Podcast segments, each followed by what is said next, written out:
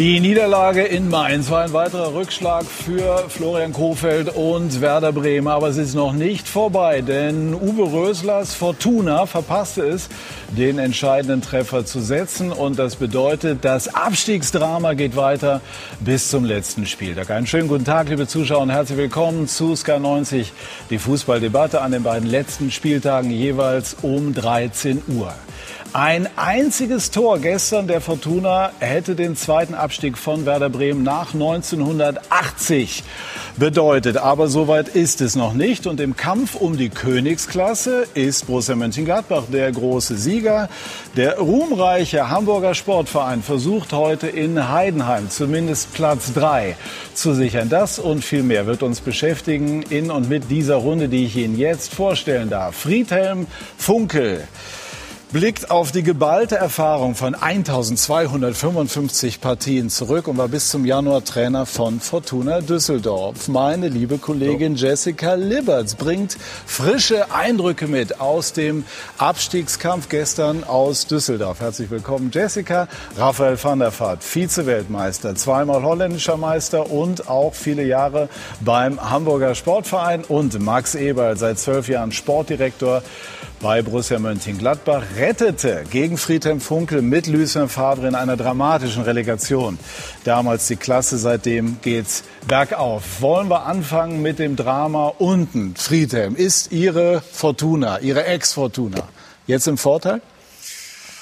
Ja, natürlich ist sie im Vorteil. Sie hat äh, zwei Punkte mehr. Sie hat es in der eigenen Hand äh, am kommenden Wochenende mit einem Sieg in äh, Berlin bei Union äh, den 16. Tabellenplatz zu verteidigen. Äh, das ist ein großer Vorteil gegenüber Werder Bremen. Nur, sie müssen endlich mal ein Spiel gewinnen. Wäre unter Ihrer Regie der direkte Klassenerhalt möglich gewesen? Das ist ja hyp hypothetisch. Aber äh, wenn ich es Nein sagen würde, würde ich ja lügen.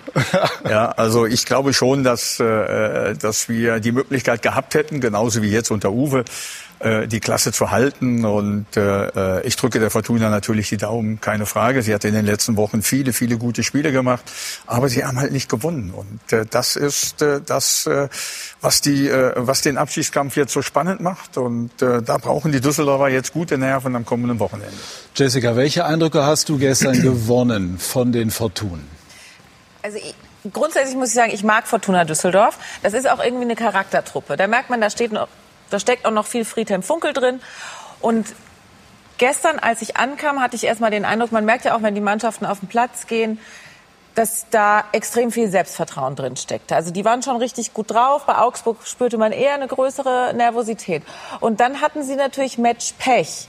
Denn wenn dir in der sechsten Minute ein Tor aberkannt wird, regulär zwar, aber nach der Vorgeschichte, hatte man schon den Eindruck, dass es für die Mannschaft erst sehr schwer zu verkraften war. Dann kam direkt im Gegenzug beinahe das 1 zu 0 für die Augsburger. Mhm. Und ab da habe ich gemerkt, wie Uwe Rösler versucht hat, auch immer wieder die Mannschaft extrem zu pushen, extrem mitzunehmen.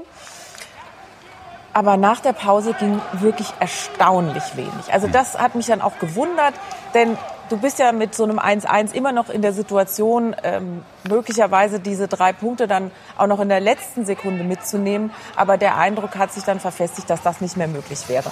Und es ist natürlich auf der einen Seite, was Friedhelm sagt, du hast immerhin äh, den Abstand auf Werder Bremen verdoppelt. Mhm. Also aus einem Punkt zwei Punkte gemacht. Auf der anderen Seite ist die sichere Relegation mal eine Woche durchschnaufen auch. Ja. Ne, mal keinen Druck zu haben, zumindest für eine Woche. Ähm, das hätte natürlich der Fortuna deutlich besser getan. Auf alle Fälle so gesehen auch ein Matchball, zumindest im Hinblick auf die Relegation vergeben. Raphael, Sie haben beim HSV auch äh, durchaus schmerzhafte Erfahrungen gemacht im Abstiegskampf. Es ist aber immer gut gegangen. Worauf kommt es da unten an? Ist das in erster Linie Kopfsache? Ja, und Glück. ja, ganz ehrlich.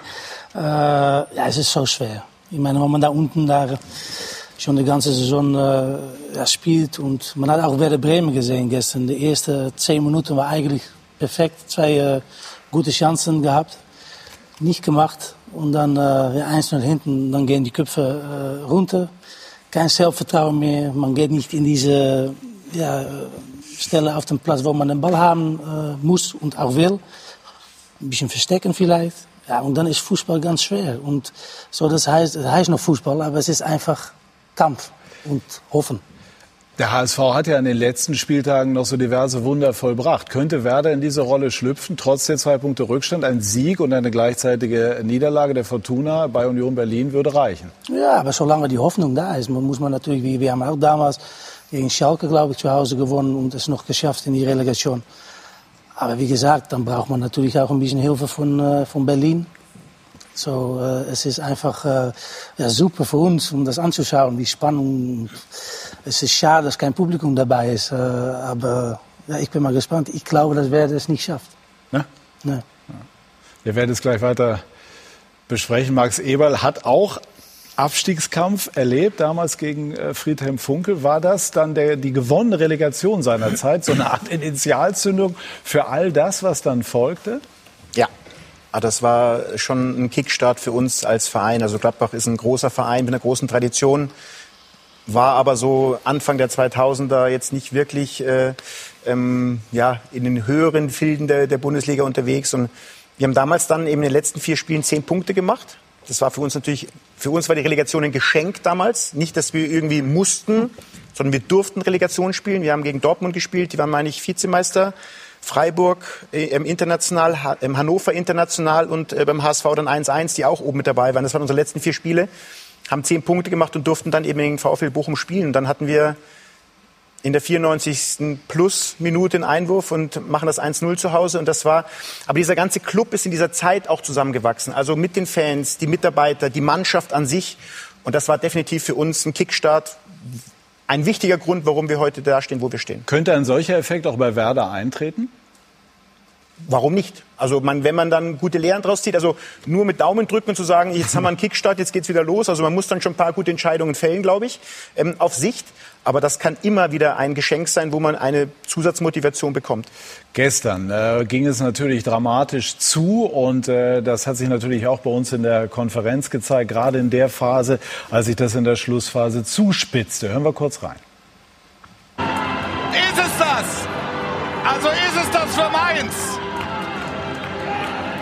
85. Minute.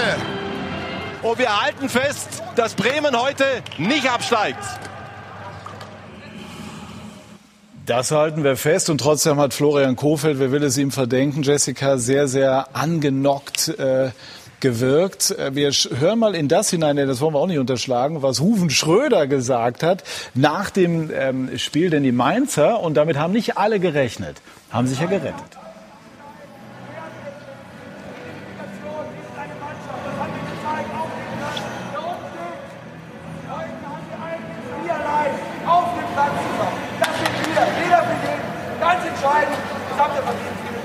Wir sind in der Liga geblieben. Alle haben gesagt, wir sind weg. Gar nichts sind wir. Wir sind in der Bundesliga, weil wir gut sind, weil wir Talente sind, weil wir ältere Spieler sind. Scheißegal, Mainz zu bleiben. Das zählt, Männer. Ich bin stolz auf euch.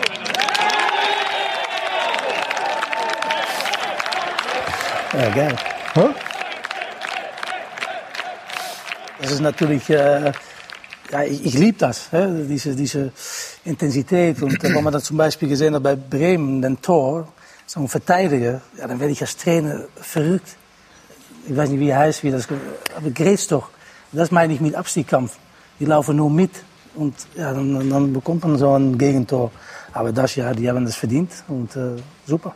Sehen wir Sie auch so, Max, wenn Borussia Mönchengladbach die Champions League endgültig klar bekommt nächste Woche? Ich weiß noch nicht, was ich mache. kann ich noch nicht beurteilen. Aber Schaufen.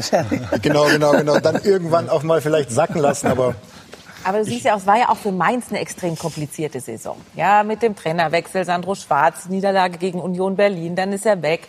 Äh, dann kommt Achim Bayer, Lotter, da sagen auch alle, was ist denn das jetzt für eine Aktion? Der war doch gestern noch beim ersten FC Köln. Und ähm, all das, äh, Stürmer lange verletzt, äh, Leistungsträger haben gefehlt, sind noch mal richtig unten reingekommen und im Endeffekt haben viele gesagt, oh, die Mainzer, das ist so Negativstrudel, äh, die landen am Ende auf dem Relegationsplatz und, und, und. Und da hat man natürlich auch gemerkt und man gönnt es den Mainzern ja auch, weil sie schon seit Jahren so konstante und gute Arbeit machen und sich da etabliert haben in der Bundesliga unter widrigen Bedingungen für sie selber. Und man muss auf, es ist ein unglaublich sympathischer Club und äh, man gönnt es ihnen von Herzen, dass sie drin geblieben sind. Und ich glaube, dass so eine komplizierte Saison sich dann auch eben äh, bei Rufen Schröder so entlädt. Ja, ich kann das nur unterstreichen, was äh, Jessica sagt. Mainz ist wirklich ein, ein toller Club.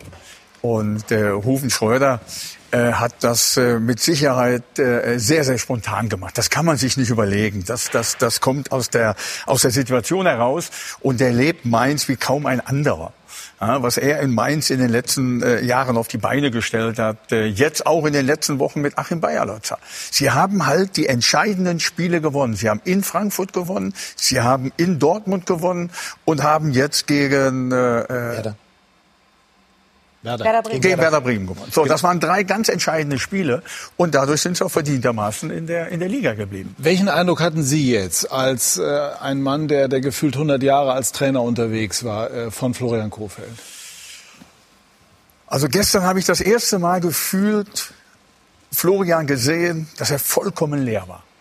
Er hat in den letzten Wochen und Monaten sehr, sehr viel tun müssen, sich immer wieder der Verantwortung gestellt. Er, aus meiner Sicht äh, äh, war er der Alleinige, der immer wieder in der Öffentlichkeit stand. Vielleicht hätte er auch ein bisschen mehr äh, Unterstützung aus dem Management gebraucht äh, äh, in den letzten Wochen und Monaten. Und jetzt habe ich das erste Mal gesehen, er war leer, er war enttäuscht. Er, er, er wusste kaum noch äh, äh irgendwas zu sagen, was man bei ihm nicht kennt. Mhm. Aber ist ja verständlich. Es ist auch verständlich nach so einer Leistung, und das hat er selber gesagt, die war enttäuschend von Werder Bremen gestern. Und da muss ich Rafa recht geben, wenn man die Tore sieht, die muss man besser verteidigen, wenn man um den Klassenerhalt kämpft. Und das haben sie nicht gemacht. Und dass du dann als Trainer enttäuscht bist und das eben auch nach außen das erste Mal dokumentierst. Ich glaube, heute ist er wieder anders drauf. Und Montag, Dienstag, Mittwoch wird er auch wieder der Versuchen Mannschaft voranzugehen. Das ist ja klar. Bei gestern war es nicht gestern nur in den Bildern zu sehen, sondern auch in dem, was er gestern nach dem Spiel Spiel gesagt hat. Ich bin einfach brutal leer, weil so eine Chance heute. Und ist ja nicht so, dass das unmöglich gewesen wäre, hier heute zu gewinnen. Tut mir weh, tut mir weh für, für, für den Verein, tut mir weh für, für alle Mitarbeiter, tut mir weh für alle, die dem Verein die Stange halten, aber wir werden nächste Woche alles probieren. Ja, da hat er dann Raphael van der Vaart versucht, dann noch die Kurve zu bekommen. Aber wie sehr schaust du als Spieler in der Situation auf den Trainer? Achtet man auf alles, was der Trainer vorlebt? Ja, eigentlich gar nicht, weil ich finde, der Trainer wird immer so schnell entlassen. Äh, ich meine, die Spieler sind natürlich gefragt. Und äh, wie gesagt, äh, den Tore, ja, ich glaube, der Trainer wird auch sagen, hey, grätsch doch, gib mal 100 Prozent. Da kann er nicht viel machen. Aber, aber ist nicht wichtig, dass der Trainer irgendwie ausstrahlt, er glaubt daran? Und, und ja, nein, ich finde, der muss ehrlich sein. Und wenn er leer ist, ist er leer. Ja. Und ich meine, das ist doch logisch. Er hat verloren, zwei Punkte hinter, noch ein Spiel.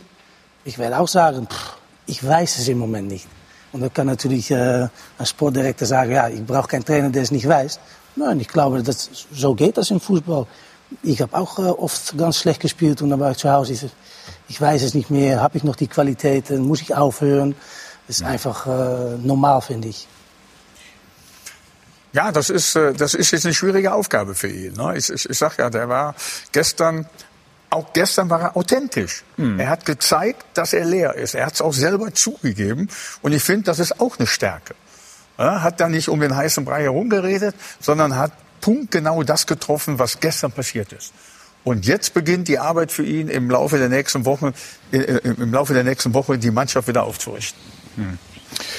Wir haben den Aufsichtsratschef von Werder Bremen, die Bremer Legende Marco Bode bei uns jetzt per Skype zugeschaltet. Ja, guten Tag Marco, herzlich willkommen.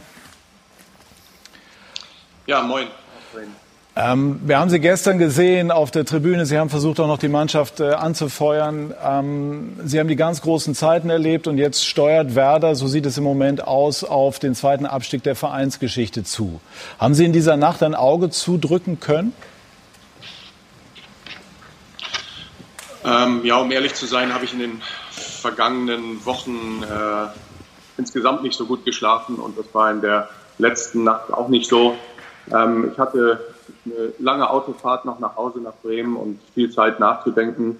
Äh, wir sind schon alle natürlich sehr enttäuscht von diesem Spiel, von der Saison insgesamt.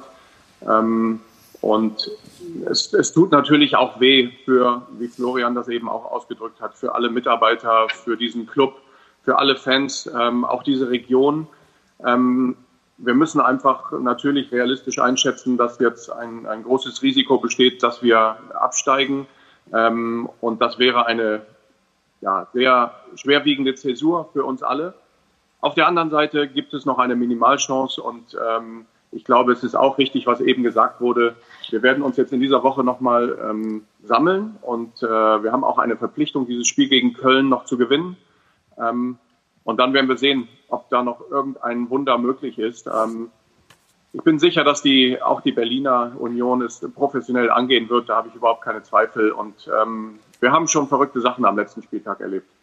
Waren Sie gestern ähnlich wie Florian Kofeld regelrecht enttäuscht von der Mannschaft?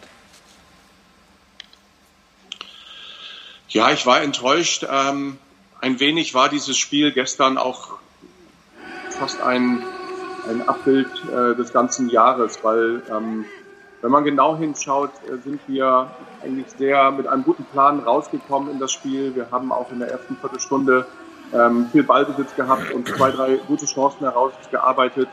Ähm, aber dann etwas, was die ganze Saison schon fehlt, die Überzeugung vor beiden Toren, äh, vorne das Tor auch zu machen, ähm, im eigenen 16er das Tor eben auch mit allem zu verteidigen. Das waren Dinge wiederum, die gestern fehlten. Ähm, und dann natürlich im Laufe des Spiels auch gewisse mentale Prozesse. Das 1-0 hat die Mainzer stärker gemacht und uns beeindruckt. Und dann haben wir sehr lange gebraucht, bis wir ähm, irgendwo wieder ein bisschen Zugang gefunden haben. Kurze Hoffnung hatten wir nach dem 2-1 nochmal, aber im Großen und Ganzen ähm, haben wir gestern nicht gut genug gespielt und über die ganze Saison eben nicht gut genug gespielt, um unsere Ziele zu erreichen. Was man sich äh, fragt, ist, wie konnte es dazu kommen? Es gibt in Bremen, das wissen wir alle, ein sehr, sehr gutes Umfeld für die Spieler. Es gibt Leute wie Sie, wie Frank Baumann, die den Fußball viele Jahre kennen, die auch eine ruhige Hand behalten, äh, auch in schwierigen Situationen. Und es ist eine Mannschaft zusammengestellt worden, von der viele dachten, dass sie eigentlich oberhalb spielen könnte, also oberhalb des Mittelfeldes. Haben Sie eine Idee, wie Werder in diesen Negativlauf, äh, der im Abstieg gipfeln könnte, geraten konnte? Ja, natürlich habe ich eine Idee. Ich glaube, es gibt auch viele objektive Gründe, die man anführen kann, die wir auch schon äh, diskutiert haben über die vergangenen Monate. Äh, tatsächlich ähm, kamen wir aus einer sehr guten Vorsaison, äh, sind ganz knapp an Europa gescheitert. Wir hatten auch, das wird in den Tagen jetzt immer mal wieder etwas falsch dargestellt, wir hatten auch schon in der vergangenen Saison als Ziel formuliert, um Europa mitspielen zu wollen. Da ist uns das gelungen. In diesem Jahr haben wir das Ziel quasi nur erneuert, ähm, wenn man so will.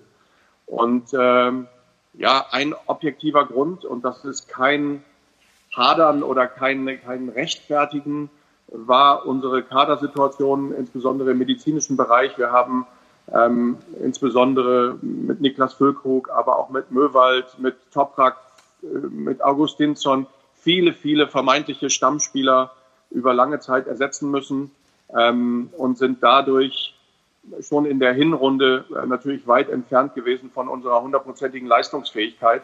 Und dann kam im Laufe der Monate, glaube ich, ähm, eben dieses Mentale dazu, dass diese Mannschaft auch für eine Phase, gerade die Wochen vor Weihnachten, überfordert war ähm, mit diesem Abstiegskampf. Ähm, es ist nicht so, dass wir das nicht akzeptiert haben, aber es liegt in der Natur der Sache, dass sozusagen auch jede Mannschaft ein wenig anders darauf reagiert. Und ähm, vielleicht kann man uns vorwerfen, dass diese Mannschaft für den Abstiegskampf nicht perfekt geeignet war. Ähm, so, und wir wissen alle, was in diesem Frühjahr noch alles passiert ist mit Corona. Ähm, die Corona-Pause hat uns geholfen. Trotzdem fehlen uns natürlich in diesen Wochen auch die Fans im Endspurt. Ähm, also äh, ich, es gibt nicht die eine Ursache, es ist schon eine komplizierte und komplexe Situation. Marco, ich nehme die Runde kurz mit dazu, komme dann äh, gleich wieder zu Ihnen, Friedhelm Funkel. Welche Gründe sehen Sie? Sie haben mal gesagt, dass der Aus oder der Abgang von Kruse nie hinreichend kompensiert wurde. Ja, das war äh, oder ist für mich natürlich auch ein, ein ganz entscheidender Faktor gewesen. Die Gründe, warum äh, Werder ihn nicht behalten äh, konnte, die kenne ich nicht, aber aber äh, Kruse ist schon äh, äh, die spielbestimmende Persönlichkeit in den letzten Jahren bei Werder Bremen gewesen. Und ich glaube, dass äh, mit Kruse die Mannschaft äh, stabiler gewesen wäre. Und äh, Marco sagte gerade eben auch, dass, dass eben innerhalb der Mannschaft äh, man überhaupt nicht äh, damit zurechtgekommen ist, äh, dass man möglicherweise gegen den Abstieg spielt. Und dann braucht man äh, solche Figuren wie, äh, wie Kruse. Äh, ansonsten hat Marco ja alles gesagt. Sie haben viel Verletzungspech gehabt. Äh, sie sind in schwierigen Situationen nicht in der Lage gewesen, Spiele zu gewinnen und sind seit dem 16. Äh, Spieltag auf einem Abstiegsplatz. Und das ist nicht leicht äh, zu verkraften verkraften für eine Mannschaft, die ganz andere Ziele gehabt hat. Ich glaube, das ist genau wie du sagst. Also gerade Max Kruse, ähm, ich hätte es auch gar nicht so vermutet, aber anscheinend ist es so, als hätte man in einer Operation quasi äh, Werder äh, das Herz rausgerissen spielerisch. Und dann hat man eben versucht, das Ganze wieder irgendwie zu kitten. Und ähm, dazu kamen dann noch weitere Verletzungsprobleme, sodass dann am Ende sämtliche andere äh, fußballerischen Organe auch noch draußen waren. Und dazu kommt dann noch eben das, was Herr Bode gesagt hat, einfach, wenn man sich damit auseinandergesetzt hat vor der Saison, dass man gerne diesmal den europäischen Wettbewerb erreichen möchte, dann wird man natürlich von so einem Abstiegskampf auch wirklich übelst überrascht.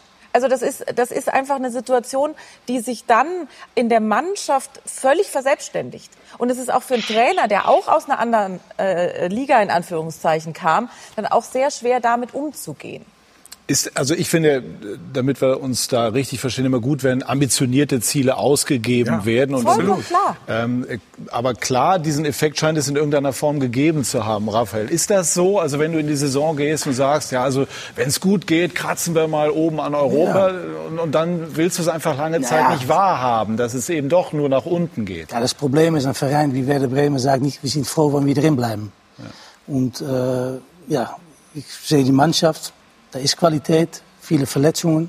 Aber dann ist natürlich die Bundesliga eine der schwersten Ligas der Welt, weil da kommen kleine Mannschaften vorbei, die unten stehen und dass man denkt, oh, heute gibt es drei Punkte. So ist es nicht in der Bundesliga. Und wenn man dann denkt, wir schaffen das europäisch und dann auf einmal nach zehn Spielen denkt man, pff, wir können froh sein, drin zu bleiben. Beim HSV haben wir das Gleiche gehabt. Äh, ich kam zurück, erste Training dachte ich, uff, uff, nou, ich bin froh, wenn wir mal ein Spiel gewinnen. Ja. Und dann sind wir noch siebte gewonnen. Und dann nächste Saison war direkt, oh, wir schaffen es Euro europäisch. Aber ich dachte immer, nou, mal schauen. Marco, ähm, wird, gehen, oder können Sie nachvollziehen, dass ähm, von außen betrachtet der Abgang von Kruse doch ähm, eine schwere Bürde war, auch wenn die Umstände seines Wechsels jetzt im Prinzip müßig sind, nochmal zu erörtern? Sie haben ihn ja nicht sozusagen freiwillig abgegeben. Nein, natürlich kann ich das äh, nachvollziehen. Und ähm, Max Kruse, so wie er in der vergangenen Saison gespielt hat, ähm, mit seinen individuellen Fähigkeiten äh, auf dem Platz, fehlt uns. Ähm, er fehlte uns äh, jetzt rückblickend wahrscheinlich auch ein Stück weit noch außerhalb des Platzes in der Kabine ähm, als ja, vielleicht auch etwas ähm, eigenwilliger, frecher Spieler, der auch dem Trainer mal ähm, sagt, was los ist in der Kabine.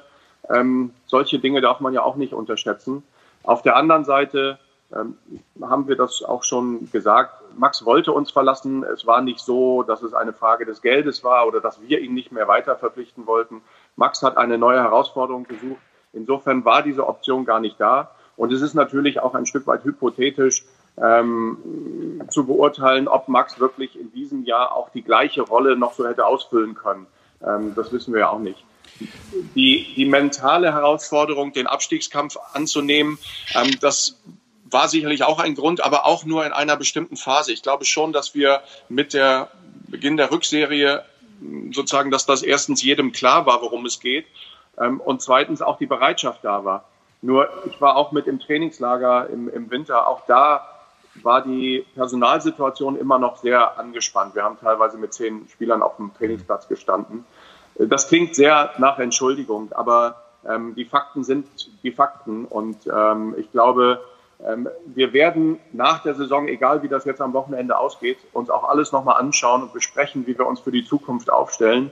Aber es darf auch niemand denken, wir kommen in einer Analyse dann auf einmal mit völlig neuen Erkenntnissen äh, um die Ecke. Das wäre, glaube ich, auch ähm, völliger Unsinn, das zu behaupten. Marco, werden Sie, egal in welcher Liga Werder antreten wird, mit Florian Kofeld in die neue Saison gehen? Wir haben das äh, noch nicht entschieden, das sagte ich ja gerade. Ähm, diese Gespräche, die unserer alle Verantwortung und Rolle betreffen und äh, die die Zukunft betreffen, die werden wir auf nächste Woche äh, verschieben oder auf eine Zeit nach der Relegation, wenn wir tatsächlich dieses Wunder noch schaffen sollten, äh, den 16. zu erreichen. Ähm, dafür ist jetzt nicht der richtige Zeitpunkt. Aber wir haben uns noch nicht entschieden. Klingt anders als das, was man bisher wahrgenommen hat, nämlich Kofeld ist definitiv und bleibt Werder-Trainer. Nein, nochmal. Ähm, wir führen diese Gespräche, aber das, was ich in den vergangenen Wochen und Monaten gesagt habe, ähm, zu dem stehe ich und das ist auch nach wie vor meine Meinung. Ähm, aber wir haben in den letzten Wochen genau das gesagt, was ich jetzt gesagt habe. Glauben Sie noch ans Wunder, Marco Bode? Ich war bei zwei, drei Wundern an der Weser dabei. Ähm, und insofern äh, weiß ich, dass es möglich ist noch. Aber ähm, auf der anderen Seite habe ich auch ein wenig Mathematik studiert und kenne mich in Wahrscheinlichkeitsrechnung aus. Die Chancen sind gering. Ähm, aber die Voraussetzung, dass es ein Wunder geben kann, ist, dass wir gewinnen. Und das ist die Verpflichtung, die wir jetzt haben. Ähm, deswegen werden wir in dieser Woche nochmal ähm, alle Kräfte bündeln. Marco Bode, danke schön für die Zeit. Danke. Ja, Mensch. Werder Bremen, ein großer Traditionsverein, Fortuna Düsseldorf auch ein Traditionsverein, ne? wollen wir natürlich äh, auch nicht unterschlagen. Welchen Eindruck macht jetzt Marco auf Sie? Wirkt realistisch und aber so im tiefsten Inneren hofft er vielleicht doch noch drauf, oder? Na gut, also wäre Muss schlimm, man ja. Ja, wäre schlimm, wenn, wenn Marco und, und, und Florian Kofeld und Frank Baumann jetzt nicht an die Chance glauben würden. Ich finde schon, dass sie jetzt aber auch das vorleben müssen und dürfen, also die Realität ist so, wie sie ist. Also ich glaube, jeder von der Mannschaft kann die Tabelle lesen. Wir haben gegen Werder Bremen gespielt, haben 0-0 gespielt. Also wir haben da eine Werder-Mannschaft äh, ähm, als Gegner gehabt, die wirklich mit sehr viel Moral, mit sehr viel Herz ähm, ähm, uns bespielt hat. Ähm, sie haben danach auf Schalke auch gewonnen. Also das haben die Jungs schon drin. Was gestern gelaufen ist, ist Abschießkampf. Äh, 1-0 für Mainz macht dich, also macht, macht Mainz stärker, macht Bremen sch schwächer vom Kopf her. Es funktionieren Dinge nicht mehr, die in den ersten zehn Minuten funktioniert haben, ohne dass ich das Spiel gesehen habe, aber ich habe es jetzt so wahrgenommen. Ähm, aber ich finde schon, dass, dass, ähm, dass Werder jetzt äh, die drei äh, wichtige Figuren sind. Auch das Umfeld, die, die, Herr Lemke, diese Menschen, die Werder Bremen ja wirklich ans Herz gewachsen sind, ähm, die müssen einfach jetzt diese Woche mit aller Kraft, weil Grundvoraussetzung ist, dass sie das Spiel gewinnen müssen. Und dann müssen sie hoffen. Also erstmal muss ich das Spiel gewinnen und dann kann ich hoffen. Und das kann dir sogar, wenn ich das kurz sagen darf, auch zum Thema Mathematik. Wenn Werder mit vier Toren Unterschied gewinnen sollte und das andere Spiel unentschieden, vier Tore oder mehr ausgehen würde, dann würde es auch noch auf diesem Weg gehen. Aber der sicherere Weg wäre, Eigener Sieg, Niederlage der Konkurrenz aus Düsseldorf. Du musst erst mal gewinnen. Aber ja. ich muss fairerweise sagen, wir haben letzten Saison, hat Gladbach äh, fast sowas erlebt, als Wolfsburg nämlich 8-1 gegen Augsburg gewonnen hat. Also in der Bundesliga ist wirklich alles möglich. Und finde, das muss jetzt verkörpert werden. Das muss vorgelebt werden. Friedhelm, ähm, Sie selber haben ja auch Abstiegskampf erlebt, sind zigmal aufgestiegen. Ich glaube, sechsmal als Spiel, als Trainer und zweimal als Spieler. Sind auch, irgendwie stand das hier auch noch, auch noch mal abgestiegen. Ich hatte das jetzt auch schon verdrängt. Aber wie sind Sie in solche entscheidenden Spiele gegangen? Die jetzt beiden bevorstehen, Werder ja, und der Fortuna. Mit, äh, mit, sehr viel, mit sehr viel Vertrauen, mit sehr viel Selbstbewusstsein und so weiter. Ne? Die Fortuna kann ja, Fortuna ja. kann ja eigentlich selbstbewusst sein. Sie hat äh, äh, in den letzten 14 Spielen nur dreimal verloren. Ja, sie hat aber auch nur zweimal gewonnen und neunmal unentschieden gespielt. Und äh, sie müssen einfach das Spiel, wenn sie sicher gehen wollen, müssen sie in Berlin gewinnen. Sonst wird es ganz, ganz schwer. Ich wollte noch eine Sache zu Werder ergänzen. Ich fand den Auftritt von Marco Bode extrem sympathisch. Ich fand ihn extrem empathisch.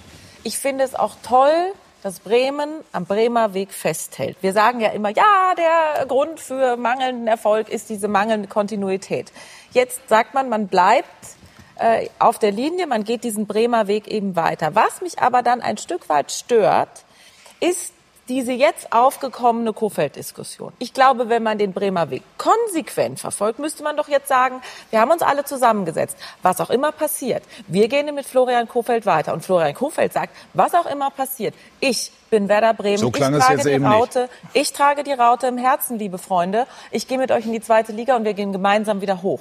Das wäre für mich dann aber auch wirklich ein konsequenter Bremer Weg.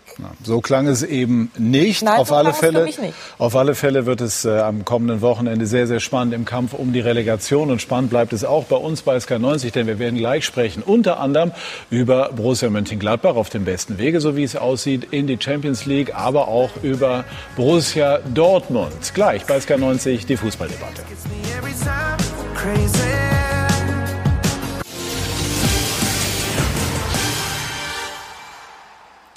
Wir sind zurück bei SK90, die Fußballdebatte und wollen äh, noch mal kurz den Gedanken aufnehmen, den Jessica eben angestoßen hat zum Thema Zukunft von Florian Kohfeldt und Werder Bremen. Friedhelm, wie schätzen Sie das ein? Ja, das ist alles schön und gut. Der Bremer Weg, das finde ich auch in Ordnung, das finde ich auch richtig, dass auch Entscheidungen möglicherweise im Laufe der Woche noch fallen äh, würden. Aber der entscheidende Faktor ist, will Florian Kohfeldt überhaupt im Bremen Trainer bleiben? Egal, ob in der ersten Liga oder wenn sie absteigen in der, äh, in der zweiten Liga. Da bin ich mir nicht mehr so sicher. Worauf äh, fußt dieses ja, das Gefühl? war, das war in den letzten, äh, in, in den letzten Wochen immer wieder auch äh, ein Stück weit Thema, ob Florian Kohfeldt möglicherweise irgendwo anders hinwechselt, ob er die Kraft hat, äh, ein weiteres Jahr in Bremen äh, Trainer zu bleiben. Äh, dieses Jahr hat sehr, sehr viel Kraft gekostet. Das hat, äh, weil er, ich habe das ja eben schon mal gesagt, er stand permanent im Mittelpunkt äh, äh, der Medien und das kostet Kraft. Das es gibt ja schon Vakanzen auch in der Bundesliga. Bitte? gibt ja schon Vakanzen in der Bundesliga. Also gibt ja Vereine, bei denen man schon weiß, dass sie nächste Saison mit einem anderen Trainer in Ja, ich, ich, ich, glaube, zum Beispiel. Ich, ich, ich glaube, dass äh, Florian sich keine Gedanken machen muss, äh, äh, in der, in der Bundesliga wieder einen Job zu bekommen. Nee. Dafür hat er einfach viel zu gut in, Nee, in Bremen gearbeitet. Das muss man auch sagen. Ich glaube, er wird sich Jahr, jetzt auch keine Gedanken konkret machen. Auf der anderen Seite wäre es natürlich ein Knick erstmal in der Karriere, wenn du absteigst. Wie viel Anteil du dann hast, ist eine andere Frage, aber es steht am Und ob Ende. du die Scharte ein- ein wieder auswetzen willst. So ist es. Was glauben Sie, Raphael, so mit, mit Ihrer Erfahrung? Ja, ich glaube, egal was passiert, dass Werder Bremen neuen Trainer hat nächstes Jahr. Ja? So kommt das rüber. Und äh, ja, was er vor ein paar Wochen gesagt hat, ja, das, das zählt nicht mehr. Wir leben heute und äh, das sieht schlecht aus. Jetzt können die natürlich keine Trainer entlassen für das letzte Spiel. So, jetzt hoffen die, dass noch ein Wunder passiert. Aber sonst dann, dann ist, ich glaube, sowieso vorbei. Ich glaube, das gab es mal in Bielefeld. Aber äh, das, also den Eindruck hatte ich jetzt überhaupt nicht bei, bei Werder. Aber die Zukunft von Kofeld nach der Saison, das nehmen wir jetzt sicherlich aus diesem Gespräch mit, wird sicherlich äh, diskutiert werden. Borussia Mönchengladbach, Max, ist auf dem Weg in die Königsklasse. Wäre das ein entscheidender Schritt, um die nähere Zukunft gestalten zu können? Es wäre ein außergewöhnlicher sportlicher Erfolg, ähm, den wir in Gladbach erzielen würden, der natürlich in dieser Aktualität, die wir gerade haben, ähm, ist ja schon hinreichend in den letzten Wochen, Monaten diskutiert werden, äh, worden, was im Fußball auch finanziell bedeutet, würde es uns natürlich in vielen Belangen helfen. Aber was für mich erstmal, und das habe ich ja immer gesagt, oben drüber stehen würde, es wäre für mich wie eine deutsche Meisterschaft. Also ich glaube nicht, dass Gladbach in den nächsten Jahren Gladbach äh, Bayern angreifen wird. Dann gibt es dazwischen noch zwei Vereine.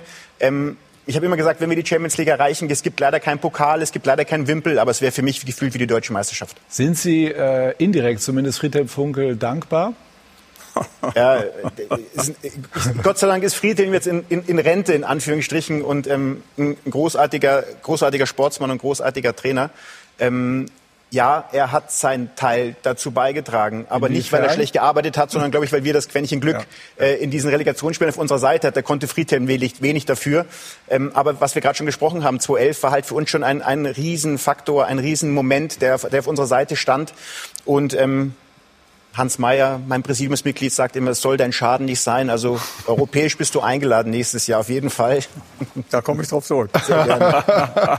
Ähm, wie wirkt sich denn konkret die Situation, die Corona-Krise jetzt wirtschaftlich aus? Merken Sie das, wenn Sie mit Sponsoren beispielsweise im äh, Kontakt sind? Es ist schon so der ominöse Sand in der Hand, äh, wie er durch die Finger rinnt. Also äh, wir in Gladbach haben jetzt Gott sei Dank in den letzten, in den letzten Jahren mit, mit ähm, Stefan Schippers als Finanzdirektor und Rolf König, Sigi Söllner wirklich einen fantastischen Job gemacht. Und ich saß auch ab und zu schon mal in der Runde und wurde gefragt, naja, aber wann geht er denn jetzt mal ins Risiko? Und wir haben es halt wirklich solide gemacht. Wir haben in eine sehr, sehr gute Mannschaft investiert. Wir haben in einen herausragenden Trainer investiert, den haben wir auch verpflichtet vor der Saison. Und wir haben aber gleichzeitig auch in Infrastruktur und, und Steine investiert. Und das gibt uns jetzt gerade die Gelegenheit, dass wir, also keiner hat Corona erwarten können, keiner von unseren und von meinen Kollegen, ähm, aber genau dieses stabile, sportlicher Erfolg, aber bei aller wirtschaftlicher Weitsicht und trotzdem ein Stück weit eben auch das Risiko auszureizen, ähm, ähm, sind wir jetzt in einer Situation, dass wir eben sehr stabil sind. Wir haben eine super Mannschaft, die wir nicht verkaufen, wo wir keinen verkaufen müssen. Und wie gesagt, jetzt mit den sportlichen Erfolgen versuchen, mit schlauen Wegen irgendwie die Mannschaft zu verstärken. Umso wichtig, also Max Eberl, in diesen Zeiten, dass Borussia Mönchengladbach, Vinko Bicanic auf dem Weg in die Königsklasse ist. Paderborn gestern kurz vor halb sechs. Marco Rose inmitten seiner Mannschaft. Nach dem 3 zu 1 hat Gladbach die Champions League Quali am letzten Spieltag selbst in der Hand. Den ganz großen Wurf, wie Rose sagt. Wir haben es selber in der Hand, äh, aber wir haben auch noch nichts äh, geschafft, außer dass wir fix für die Europa League qualifiziert sind. Diese Borussia zeitweilig Tabellenführer in der Hinrunde, am Ende nicht ganz, ganz vorne im Tableau, aber in anderer vielerlei Hinsicht durchaus. Mancher wunderte sich, dass Dieter Hecking nach der letzten Saison gehen musste. Das Ziel Weiterentwicklung, Modernisierung der Spielidee. Gestern vor dem Paderborn-Spiel als gelungen bewertet von einem, der es wissen muss. Ja, absolut. Und vor allem auch der Trainer, der das spielen lässt, was die Spieler verkörpern, nämlich äh, mit äh, Kraft, mit Wucht, mit Geschwindigkeit eben nach vorne. Und das hat sich eigentlich äh, hauptsächlich geändert bei Borussia Mönchengladbach. Der Tabellenplatz ist ja zurzeit der gleiche wie letztes Jahr unter Dieter Hecking. Nein, jetzt ist es einer höher. Und das ohne einige Topspieler gestern. Wir haben jetzt auch relativ deutlich kommuniziert, dass wir da oben bleiben wollen. Ähm, äh, uns fehlen ein paar Jungs und die Jungs, die da sind, machen es herausragend. Auch Spieler, die vielleicht nicht mehr in der ersten Reihe stehen, bekommen Wertschätzung und wenn möglich Einsatzzeiten. Auch damit ist Gladbach ganz weit vorn. Das erste Geisterspiel der Corona-Zeit in Gladbach. Die ersten Spieler in der Liga, wie man hört, die auf Teile ihres Gehalts verzichteten, die Gladbacher. Für uns Spieler geht es jetzt in allererster Linie ähm, nicht unbedingt um Existenzen, aber bei manchen Mitarbeitern kann das vielleicht der Fall sein oder beziehungsweise ähm, ihr merkt es ein bisschen mehr und äh, deswegen ist das eine absolute Selbstverständlichkeit. Vielleicht nicht selbstverständlich, dass die Borussia die gestundeten Gehaltsanteile wohl zurückzahlen will, bevor sie denn Geld für neue Spieler ausgibt. Und wie die Borussia das Miteinander pflegt, wurde auch ganz deutlich, als Markus Thüram ein Tor mit dieser Geste feierte. Was soll ich dann jetzt dagegen sagen? Ich finde, wenn man ähm, sich öffentlich äh, gegen Rassismus stellt, dann ist das schwer in Ordnung. Schwer zu begreifen waren dann unsägliche Kommentare in den sozialen Medien als Reaktion auf ein Video, mit dem sich Gladbach, Köln, Schalke und Dortmund gemeinsam gegen Rassismus positionierten. Ich finde, solche Menschen haben bei uns nichts verloren. Die haben bei uns bei Borussia Mönchengladbach nichts verloren. Ähm, die sollen einfach ihre Mitgliedschaft kündigen und nach Hause gehen. Ich will sie einfach hier nicht sehen. Haltung zeigen, hohe Maßstäbe anlegen an sich, menschlich, sportlich. Das versuchen sie in Gladbach und es gelingt. So sehen wir gestern Marco Rose inmitten seiner Spieler. Also ich war wirklich sehr, sehr tiefenentspannt und, und emotional. Ähm, und am Ende habe ich ihnen noch gesagt, dass ich finde, dass wir ein cooler Haufen sind. Aber auch das sehr ruhig und entspannt mit einem Lächeln auf den Lippen. Sie haben gut lächeln und gut lachen auch, wenn es dann nächsten Samstag in die Champions League geht. Für die Borussia.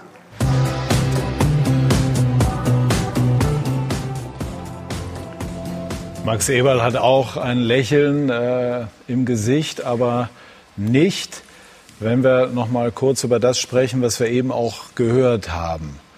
Rassistische Hetze auf, als Reaktion auf die sehr lobenswerte Initiative nicht nur Ihres Clubs, auf Black Lives Matter insgesamt. Sie sind schon lange dabei. Hat Sie das immer noch im negativen Sinne ja, niedergeschmettert geradezu? Ja, also es war für uns dann schon überraschend, weil es einfach eine, eine tolle Geste war, was diese vier Vereine gemacht haben. Ein wirklich äh, ähm, spontane Aktionen von den Spielern, ähm, klare Haltung von den Spielern, von Vereinen, von Mannschaften. Und dann war man schon über, also ähm, erschüttert über die Kommentare, die gekommen sind. Jetzt im Nachgang muss man sagen, wir haben nochmal darauf reagiert. Ähm, darauf ist nur noch positives Feedback gekommen.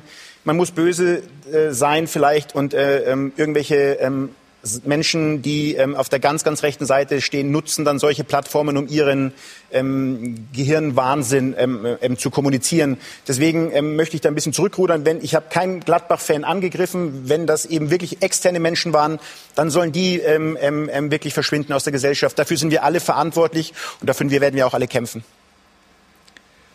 Borussia Mönchengladbach, Raphael, ist, wir haben es jetzt schon angesprochen, auf dem Weg unter die ersten vier.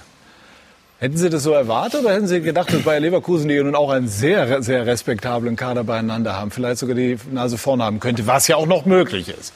Ja, ich, ich, ich finde die Mannschaft äh, sehr gut, äh, ganz viel Qualität und auch der Trainer, der, der, der hat eine sehr gute Ausstrahlung und ich glaube, jeder in die Mannschaft, das hat er auch gesehen mit, mit Raphael, der natürlich auch vielleicht mehr spielen will, äh, noch immer einer der Besten ein bisschen älter jetzt, der nimmt ihm Hand, der redet mit ihm und das ist für, für eine Mannschaft so wichtig. Und ich glaube, jeder lacht, äh, hat Spaß. Und das ist natürlich einfacher, wenn man da oben steht als unten. Aber ich glaube, dass, äh, es überrascht mich nicht, dass die äh, die Champions League erreichen. Ziehen die Gladbacher durch? Also ein eigener Sieg, dann ist alles klar. Und ansonsten müsste Leverkusen gegen die Hertha, genau, Leverkusen spielt gegen Mainz. Gegen Mainz. So, also Hertha ist jetzt aktuell kein wirkliches fußballerisches Leichtgewicht. Es ist noch, es ist, eine, es ist jetzt die, meiner Ansicht nach gefühlt die schwerere Aufgabe als die Mainzer, die sich jetzt gerettet haben. Allerdings glaube ich, äh, dass Gladbach aufgrund der besseren Pole Position und auch des Selbstbewusstseins und auch der spielerischen Leistungen der letzten Wochen das schaffen wird und äh, nächstes Jahr die Champions Flagge hissen darf, Champions League Flagge hissen darf und ich glaube, das ist auch einfach wichtig, um dann weiterhin im Konzert der ganz Großen mitzuspielen, weil ähm, wir haben es vorhin ja schon angesprochen, äh, die wirtschaftlichen ähm, Voraussetzungen haben sich durch Corona nicht verbessert. Und das heißt, diejenigen, die in der künftigen Saison Champions League spielen, für die ist es nochmal ein ganz, ganz, ganz wichtiger Batzen Geld, der dazu dienen kann, dass man sich weiter einfach oben etablieren kann. Denn die Schere unter den Clubs ist in den mhm. letzten Jahren ja ähm, massiv auseinandergegangen. Ich habe gestern gelesen, dass in Frankreich, Italien und Deutschland in den letzten acht Jahren von 24 nationalen Meisterschaften 23 immer an die drei selben gingen. Mhm. Nämlich an Juve, an PSG und an die Bayern. Einmal hat der AS Monaco, Monaco geschafft ja. in ja. Frankreich. Mhm. Also dementsprechend ist das, glaube ich, auch wirtschaftlich extrem wichtig. Und auf die Frage zurückzukommen, ja, ich glaube, dass sie es schaffen. Und eine Ergänzung wollte ich noch machen. Ich finde es unglaublich wichtig, wie sich der Fußball in ähm, der Frage zum Thema Rassismus positioniert hat. Und zwar von ganz oben, von der FIFA bis weiter unten, dass man direkt gesagt hat, Gesten, politische Statements in diesem Zusammenhang sind erlaubt, denn man muss ja das wissen, das ist normalerweise eben gar nicht gestattet, weil man da nicht so eine große Vermischung möchte. Und ich fand das in dem Fall, dass der Fußball da eine Vorreiterrolle gespielt hat und auch seine gesellschaftliche Rolle voll ausgeübt hat und dass man da auch ein Stück weit stolz sein kann auf die Vereine, äh, wie sie sich da auch positioniert haben und dass es dann Leute gibt, äh, die damit noch ein Problem haben, da muss ich auch sagen, ja, dann einfach nicht mehr in dieser Gesellschaft stattfinden. Das wäre das Beste. So ist es. Ja, ich glaube auch, dass äh, Borussia sich äh, diesen Vorteil nicht mehr nehmen lässt. Es reicht ja im Grunde ein Unentschieden ja, um äh, den Tabellenplatz 4 zu verteidigen. Aber das ist immer schwer, auf Unentschieden zu spielen, das weiß ich auch. Aber sie haben einen guten Lauf und äh, ich glaube einfach, äh, beide Mannschaften hätten es verdient. Beide Mannschaften spielen eine wirklich gute Saison. Einer kann es nur werden und ich sage, Gladbach schafft's. Gut, und Leverkusen gewinnt dann die Europa League und schafft es dann auf diesem Wege, sich für die Königsklasse zu qualifizieren. Ja. Wer weiß das schon. Raphael, hätten Sie auf Gehalt verzichtet in einer solchen Situation? Ja, so absolut. wie es die Spieler von Borussia Mönchengladbach und Jetzt viele kann ich sagen, ja, wer hätte gemacht. nein, nein, sowieso. Ich meine, dass, äh, ich glaube, viele Vereine haben das gemacht. Einige Spieler haben das nicht gemacht, aber ich finde das unglaublich wichtig. Äh, wie schon gesagt, das Fußball ist so eine wichtige äh, Sache im Leben und Ausstrahlung weltweit. Das muss man machen und äh, Leuten helfen und äh, ja, da ist viel los in der Welt und äh, sind äh, ja, schwere Zeiten. So ist es. Äh, viele Dinge, die wichtiger sind als Fußball, das ist uns allen bewusst. Ähm, und dennoch macht es Spaß, auch äh, engagiert über Fußball zu diskutieren und dann aber auch noch mal nachzufragen. Das hängt mit Corona zusammen. Ähm, haben Sie jetzt wirklich sozusagen ausgeschlossen, ähm, sich am Transfermarkt zu beteiligen, ähm, bevor Sie nicht gestundete Gehälter zurückbezahlt haben? Wir müssen ja unterscheiden. Die Mannschaft hat nicht gestundet, die Mannschaft hat verzichtet.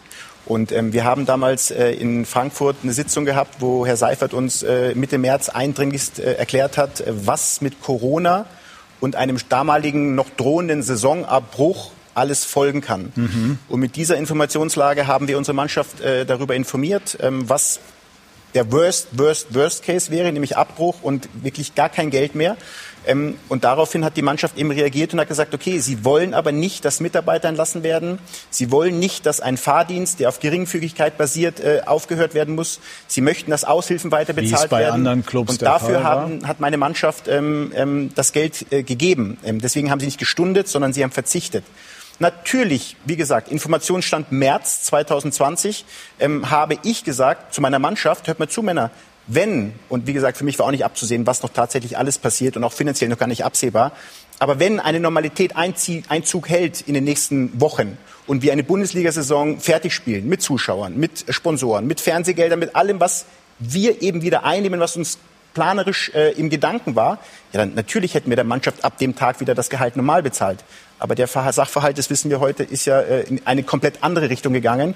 Und das ist mit der Mannschaft genauso kommuniziert. Und natürlich ist jetzt eine Kreativität von Vereinen gefragt. Wir haben Verträge nicht verlängert. Vielleicht gibt es den einen oder anderen Spieler, den wir abgeben wollen, der den Verein auch verlassen möchte.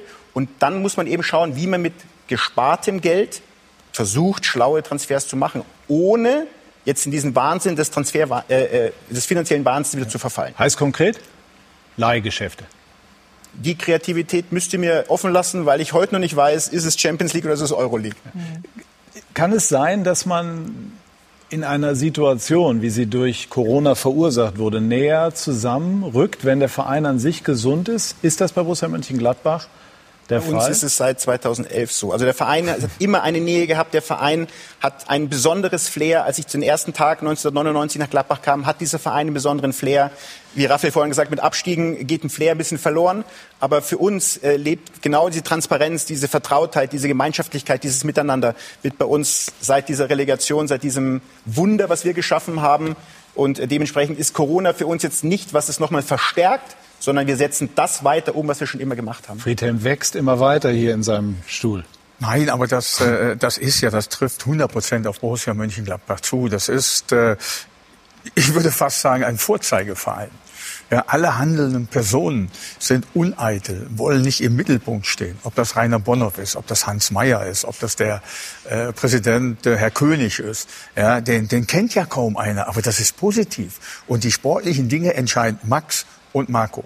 Ja, und so muss es einfach auch sein. Ich möchte ja noch mal ganz kurz darauf zurückkommen, äh, auf den Gehaltsverzicht. Auch da war Borussia Mönchengladbach Vorbild, Vorreiter. Es waren noch keine fünf Tage äh, äh, Pandemie. Da hat Borussia Mönchengladbach schon bekannt gegeben, dass die Mannschaft auf 20 Prozent des Gehalts, glaube ich, verzichtet. Oder auf jeden Fall verzichtet. Auf jeden Fall verzichtet. Das war ohne, ohne Streit, ohne was. Und das ist einfach vorbildlich gewesen. Und deswegen äh, äh, hat diese Mannschaft es wirklich auch verdient, dieser Verein, jetzt äh, ihre Zielsetzung eben auch umzusetzen oder das mögliche Ziel umzusetzen, äh, in die Champions League zu kommen. Gefällt Ihnen, Raphael, als Fußballästhet, der Fußball von Marco Rose besser als der unter Dieter Hecking, der aber auch natürlich große Verdienste hat, das ist ja unbestritten. Wie, boah, was fragst du mich was? Gut. Äh, nein, aber ich bin von Meinung, natürlich sind ganz gute Trainer da, was schlechtere, aber du bist auch ein bisschen abhängig von deiner Mannschaft und deiner Qualität. Und die Qualität der Mannschaft macht einen Trainer groß oder nicht. Und ich glaube, im Moment sind die so gut zusammengestellt, mit ein bisschen Glück. Und äh, ja, dann können die spielen, was die äh, diese Saison gemacht haben. So sehe ich das. Äh. Darf ich eins was dazu sagen, das, was eben auch immer gesagt, also gar nicht zu Rafa, sondern generell, wird ja auch dann, Lothar hat es jetzt zwei, dreimal gesagt mhm. und die Mann, wir sind immer noch Tabellenfünfter, das war vor dem Spiel und da hat sich ja nichts verändert, trotz Trainerwechsel. Es hat sich schon was verändert. Also wir haben, Dieter hat einen großartigen Job gemacht in der letzten Saison. Trotzdem hat man das Gefühl gehabt, was Neues machen zu wollen. Lothar hat aber auch darauf abgehoben, dass der Spielstil sich weiterentwickelt Genau. Habe. Und es hat sich aber auch geändert. Äh, wir waren letztes Jahr ein Tor besser als Wolfsburg. Wir sind heute zwölf Punkte besser als Wolfsburg. Wir waren ähm, knapp 20 Punkte hinter Dortmund. Wir sind jetzt noch sieben Punkte hinter Dortmund. Wir waren ein Punkt besser als Frankfurt und sind jetzt 17 Punkte besser als Frankfurt. Also ganz so plump zu sagen, der Tabellenplatz ist ja gleich, hat sich schon gravierend was verändert, nämlich unsere, unsere Performance ist echt top. Aber leider die anderen vier, die für mich zu den ganz Großen gehören, die machen es leider auch gut. Und deswegen kämpfen wir noch um die Champions League. Normal mit der Punktausbeute, ich war mal mit 55 Punkten Vierter unter André Schubert und war Champions League. Es ist trotzdem wichtig, dass sich äh, am Ende die Sinnhaftigkeit des Trainerwechsels auch in der Platzierung unter den ersten vier widerspiegelt. Nein, Sinnhaftigkeit, natürlich möchtest du besser werden. Ist völlig normal. Ich habe gerade die Zahlen gesagt, ich habe gerade die Punkteausbeute gesagt. Ich war, ich war sehr beeindruckt, äh, was Sie alles also auch als Vergleichsgröße haben. Eintracht, Nein, weil, Frankfurt weil, und so weiter. Ja, weil man einfach sich Gedanken macht. Was, was, also erstmal holst du einen Trainer und warum hole ich ihn? Das war die Frage im August, September des, des, Jahres, äh, des letzten Jahres gewesen. Na, weil wir was anderes machen wollten, weil wir zu dem, was wir wirklich jahrelang erfolgreich gemacht haben, eine Facette von Marco Rose, neben dem, dass er ein herausragender Mensch ist, ähm, sportlich auf den Platz bringen wollten. Ihr habt das gerade gesagt. Ähm, es ist ein anderer Fußball. Wir haben noch Transfers gemacht, die in diese gleiche Richtung gegangen sind. Also wir haben eine sportliche Entwicklung. Jetzt, wie gesagt, reiner Tabellenplatz 5 vor dem Paderborn-Spiel war der gleiche.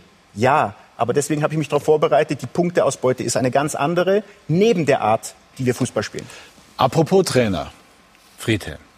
Ist Lucien Favre bei Borussia Dortmund, bei der anderen Borussia, nach Ihrer Einschätzung der richtige in der nächsten Saison das Ziel, nur einen einzigen Tabellenplatz besser zu werden, zu erreichen?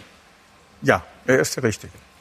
Er ist nach wie vor, weil er, äh, weil er tolle Arbeit äh, macht äh, in, in, in Dortmund. Er entwickelt junge Spieler.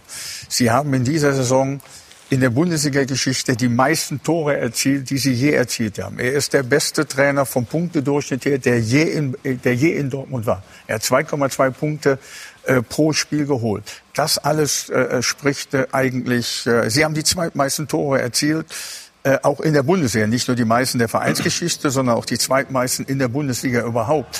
Ja, und äh, deswegen ist er für mich äh, auch der richtige Trainer. Er Glauben Sie, dass man das in, in Dortmund auch so sieht oder dass eine Analyse der Saison anders aussehen könnte? Das kann ich nicht beurteilen. Ich hoffe, dass Sie das so sehen, weil er ist ein herausragender Trainer und ein herausragender Mensch. Ja, das muss ich einfach sagen. Ich habe ihn kennengelernt und äh, er, er hat unter äh, medialen oder mit medialen Schwierigkeiten zu tun. Er ist vielleicht nicht der beste Verkäufer seines Jobs. Das muss man vielleicht auch so Liegt sagen. Vielleicht auch an der Sprache ein Stück weit. Also, ja, aber, aber er entwickelt die Mannschaft trotz allem weiter. Ja, er hat halt das große Pech oder alle Bundesliga-Mannschaften aus, äh, haben das große Pech. Mit Bayern München ist einfach eine Übermannschaft da. Ne, Er hat es ja eben auch gesagt, du kommst an Bayern einfach nicht ran. Das ist schwierig. Aber gleich kommt mit Sicherheit auch wieder der Vergleich dann Jürgen Klopp und so weiter. Das sollte man endlich mal weglassen, die Vergleiche mit Jürgen Klopp. Dazu, Jürgen Klopp ist auch in den ersten zwei Jahren kein Meister geworden. Ja, was ich schon gesagt habe, Trainer ist natürlich wichtig, aber die Spieler, die Qualität. Und Guardiola, jeder sagt Pep ist der Beste und er steht 20 Punkte hinten Liverpool. Ich glaube, jeder andere Trainer wird entlassen. Aber er, jeder hat noch gesagt, der ist der beste Trainer der Welt. Ja, die haben Mit halt so Klopp. viel Qualität, 20 Punkte Ja, hinter haben Klopp. Aber ich glaube, der Dualismus, der dann immer heraufbeschworen wird zwischen Bayern und Dortmund, der ist inexistent. Den gab es noch zu der Zeit, als Jürgen Klopp da war, aber seither ist es mehr so ein Wunschdenken. Letzte Saison war die einzige Saison, wo es wirklich eine reelle Chance gab, für den BVB Meister zu werden. Die wurde verpasst. Ansonsten war das einfach mehr oder weniger auch so ein, vielleicht auch ein mediales Wunschdenken, weil es ja schön ist, man hat zwei, das ist immer besser als nur einer, weil sonst wäre die Langeweile ja offensichtlich oder offenkundig. Darf ich einhaken? Mats Hummels hat das gestern anders formuliert. Welche Ambitionen nehmen Sie sich für die kommende Saison vor? Äh, einen nach oben rutschen. Und in den Pokalwettbewerben auf jeden Fall länger dabei sein. Das war leider nichts dieses Jahr. Also der Titel auch in der kommenden Saison wieder das Ziel. Der, ist immer, der muss immer das Ziel sein, wenn man äh, ja, so eine Mannschaft hat. Er ist Jessica auch, also Mats Hummels geprägt vom Bayern-Denken, aber es lässt ein Kleid nicht zu wünschen übrig. Also die Dortmunder scheinen auch selber diesen Ehrgeiz zu entwickeln. Glaubst du, dass ähm, Favre, der ein, ein großartiger Entwickler von Spielern, auch von Mannschaften ist, dann auch so diesen letzten Schritt gehen kann, in Deutschland Meister zu, zu werden? In der Schweiz ist er es übrigens schon geworden, nur mal so nebenbei. Die Frage ist, was stünde dagegen?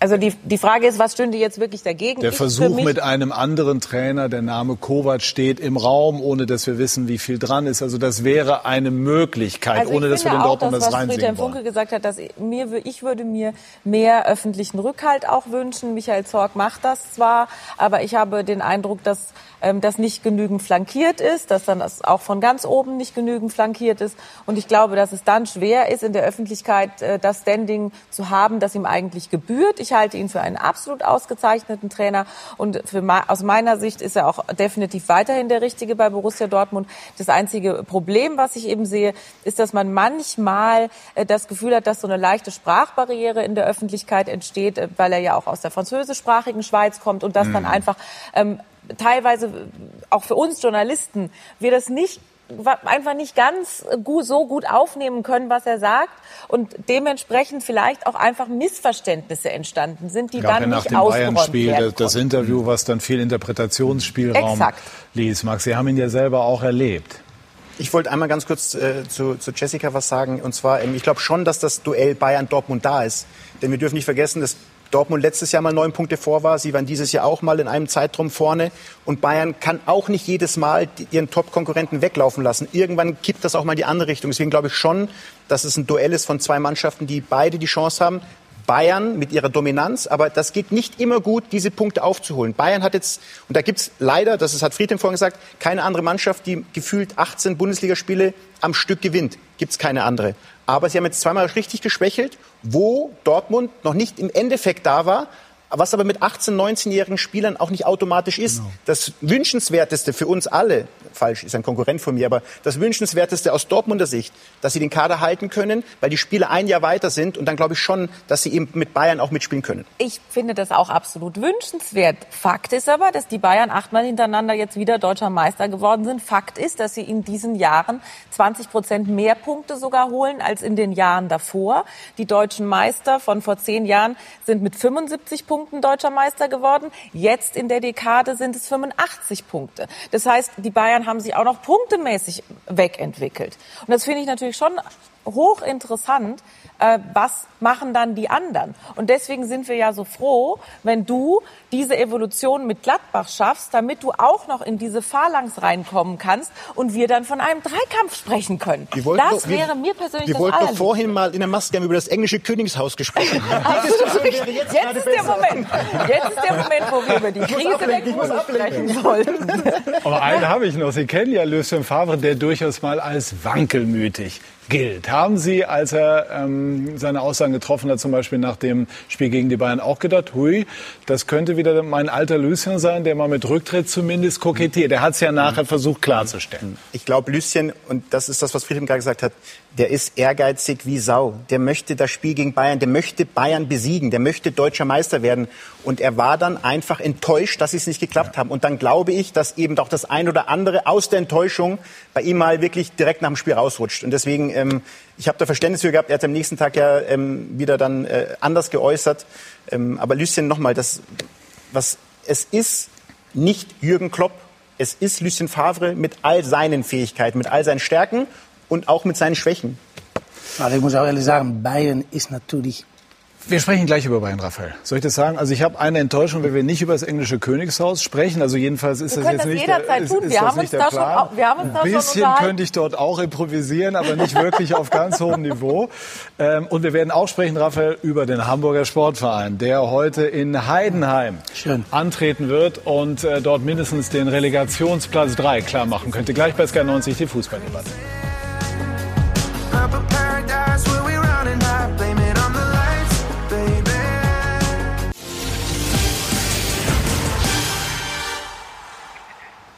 Wir sind zurück bei Sky 90, die Fußballdebatte. Es wurde engagiert diskutiert über das englische Königshaus, aber auch, Raphael, über äh, die Bayern und, und über das, was uns in den kommenden Jahren vielleicht erwartet. Glauben Sie, die Bayern werden jetzt für immer und ewig deutscher Meister oder packt es eine ewig. der Das- das, mal das da hofft rein man natürlich nicht. Aber so ein Verein, die haben so viel Geld, so viel Qualität in die Mannschaft, die können machen, was sie wollen.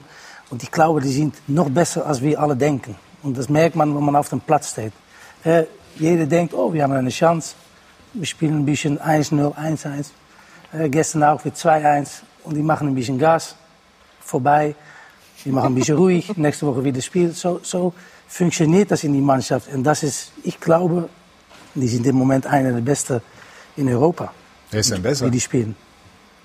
Wie bitte? Wer ist denn besser? Ja, der einzige Ich wäre meine, sagen, Liverpool ja, vielleicht. ja, ja. Aber sonst Noch nicht. besser als alle denken? Wie meinen Sie das? Nou, das meine ich. Ich habe auch oft gegen Bayern gespielt. Und dann geht man dahin und man denkt, oh, geht so. Die sind nicht so stark. Und dann äh, nach, nach 17 Minuten war das äh, 8-0. und dann merkt man, wie gut die auch äh, wie eine Mannschaft sind, nicht nur Einzelspieler. Ja, auch von der Mentalität her. Ja, in dieser Mannschaft spielen fünf oder sechs Weltmeister. Äh, Einmal kurz eingehakt. Darf ich mir jetzt für alle Zeiten die Erlaubnis holen, das Thema Mentalität hin und wieder anzusprechen? Weil es ja dann Trainer gibt, wenn das in einem kritischen Moment angesprochen wird, der sagt, nein, Mentalität, vergesst das alles. Also gibt's doch das, das Thema. Natürlich gibt's äh, gibt's das. Da sind wir äh, erleichtert, Thema. oder Jessica? Ja, äh, natürlich gibt's das. Und äh, bei, den Bayern, wieder- bei den Bayern ist das ja auch einfach so, die gewinnen und gewinnen und gewinnen und die lassen nie nach. Die haben auch gestern gegen Freiburg wieder äh, äh, 3-1 äh, gewonnen. Äh, Die wollen immer mehr und immer mehr und das macht sie ja so erfolgreich. Das macht sie so erfolgreich. Das, äh, was Rafa eben auch sagt, die führen gegen den HSV 3-0, 4-0, ja, lassen nicht nach und schießen Tor auf Tor auf Tor. Da hätte ich auch nicht auf dem Platz stehen wollen. Und haben Ja? mit Lewandowski im Moment tatsächlich den viel mich, zitierten äh, best, besten Stürmer der Welt? Ja, Ja, absolut. Weit weg. Weit weg. Auch den, den Torvorlage. So als Stürmer mit Körper. Das ist ein schwieriger Ball. Nimmt an, zwei Kontakte, boom, go, Tor. Und der ist, so zum aus, und der ist- ist zum Mannschaftsspieler geworden. Das ist, glaube ich, auch ein ganz wichtiger Teil seiner Geworden. Entwicklung. Ne? Ja, aber geworden. vielleicht auch, dass jetzt ist er der absolute Topspieler. Früher haben wir Robben, Ribéry.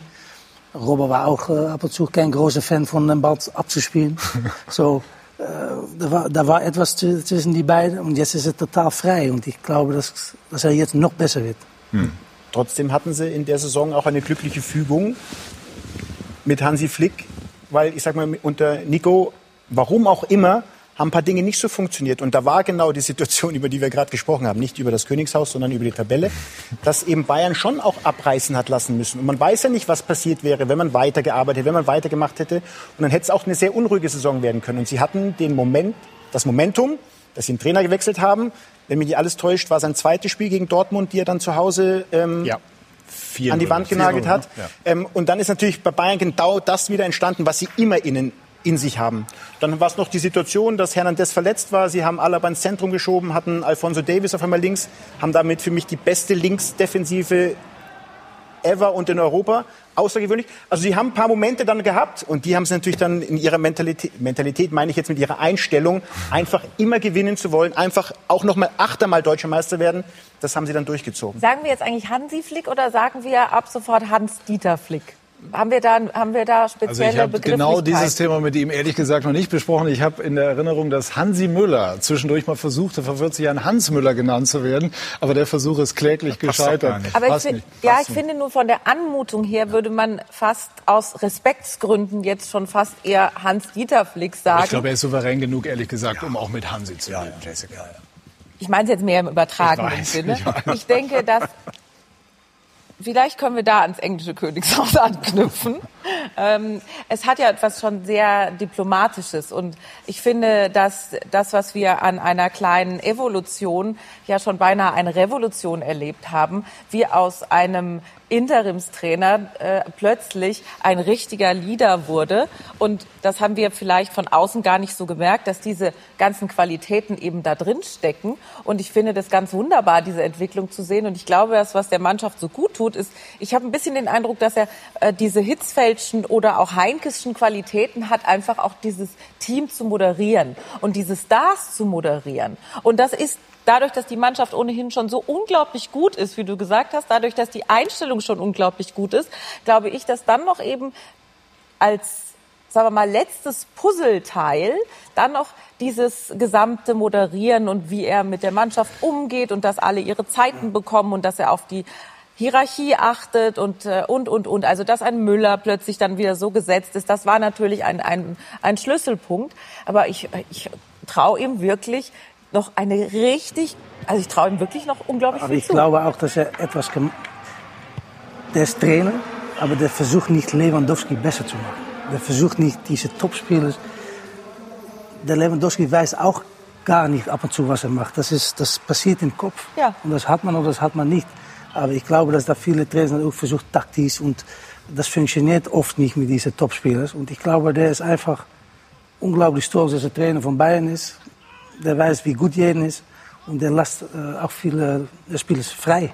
Er hat Ich natürlich ein paar Sachen auch gemacht, die einfach auch gegriffen haben. Er hat Kimmich stabil immer auf die Sechs gezogen beispielsweise. Das hat den Bayern enorm gut getan. Er hat Boateng wieder, wieder äh, zur alter Stärke zurückgeführt. Davis, linker Verteidiger, das ist heute selbstverständlich. Aber als man das am, das erste Mal gehört hat, Friedhelm dachte man, ui, wenn das mal gut geht. Ja, da hat man auch gedacht, kann der das? Kann der in der Defensive gut arbeiten? Ja, wie verschiebt er sich in der Viererkette und so weiter im Defensivverbund? Aber Hansi hat das glückliche Händchen gehabt und was, glaube ich, ganz, ganz wichtig ist, auch in der heutigen Zeit immer wichtiger wird, dass du eine Mannschaft, äh, das war immer wichtiger, aber es wird immer wichtiger, eine Mannschaft führen kannst, ne? auf die einzelnen Spieler eingehen kannst. Und das ist eben sehr, sehr wichtig. Und das ist das, was Hansi im Grunde perfekt macht. Das hat ja Jessica eben auch schon im Prinzip Ja, ja. so angedeutet. Ich will einmal noch so diesen kämpferischen Modus nutzen, äh, in den Max Eberl eben äh, eingebogen ist. Es heißt ja immer, die anderen müssen da sein, wenn die Bayern mal schwächeln. Jetzt haben sie in den letzten zwei Jahren nicht geschwächelt, aber zumindest mal was angeboten. Die Tür war ein Spalt weit auf. Könnte nicht nur Borussia Dortmund, sondern vielleicht auch Borussia Mönchengladbach mal in der nächsten Saison oder auch Leipzig in der Lage sein oder Leverkusen wirklich mal mit aller Kraft zu versuchen, dann auch mal durchzugehen, durch diese Tür und Meister zu werden?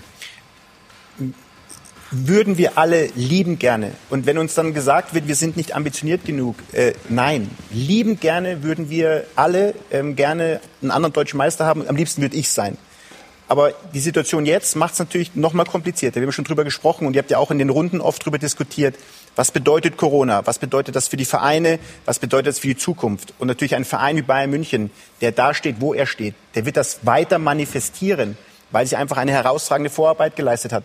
Mannschaften wie, wie Gladbach, ich kann jetzt nur für meinen Verein sprechen, die haben natürlich gerade schon richtig zu rudern damit, was, was auf uns zukommt, auch finanziell. Deswegen können wir jetzt nicht sagen, und jetzt, jetzt machen wir mal einen Großangriff. Das verbietet sich auch in dieser heutigen Zeit. Können wir übrigens auch gar nicht. Und solche Vereine, die einfach gut gewirtschaftet haben und die Champions League die letzten 20 Jahre wie oft waren Sie in der Champions League? 19 Mal, 18 Mal, vielleicht einmal nicht geschafft.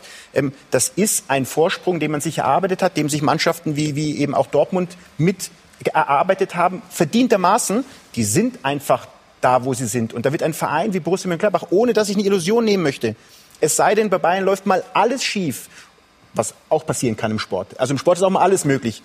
Ähm, und Usain Bolt könnte auch mal gestolpert sein irgendwo. Und dann ist mal einer da. Aber da muss schon sehr viel passieren, dass Mannschaften wie Gladbach oder auch Leipzig an, an Bayern vorbeigehen. Was im Moment relativ unwahrscheinlich aussieht, Friedhelm Funkel, ist, dass Schalke dann nächste Saison die Mannschaft sein könnte, die die Bayern vom Thron stößt. Äh, Schalke hatte in dieser Serie jetzt äh, immer größere Schwierigkeiten. Geht da im Moment auch zwischen Fans, die nicht im Stadion sind, aber alles verfolgen, und dem Verein etwas kaputt?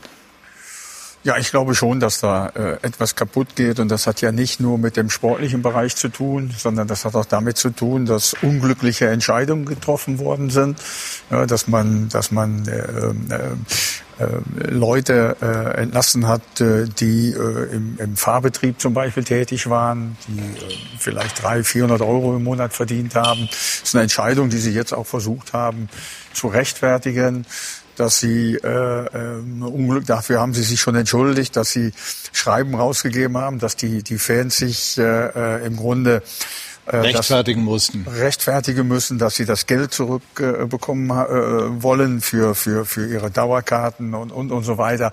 Das sind sehr, sehr unglückliche Entscheidungen, äh, gerade bei einem Arbeiterverein, der der FC Schalke ja immer sein will.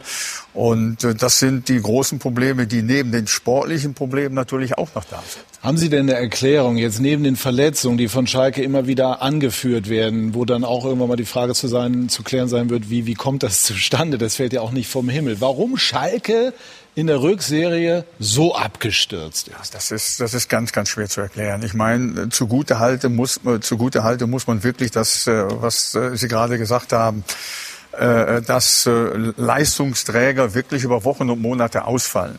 Aber trotzdem hat der FC Schalke ja einen großen und guten Kader. Und sie haben einfach einen Negativlauf, den sie einfach nicht stoppen konnten.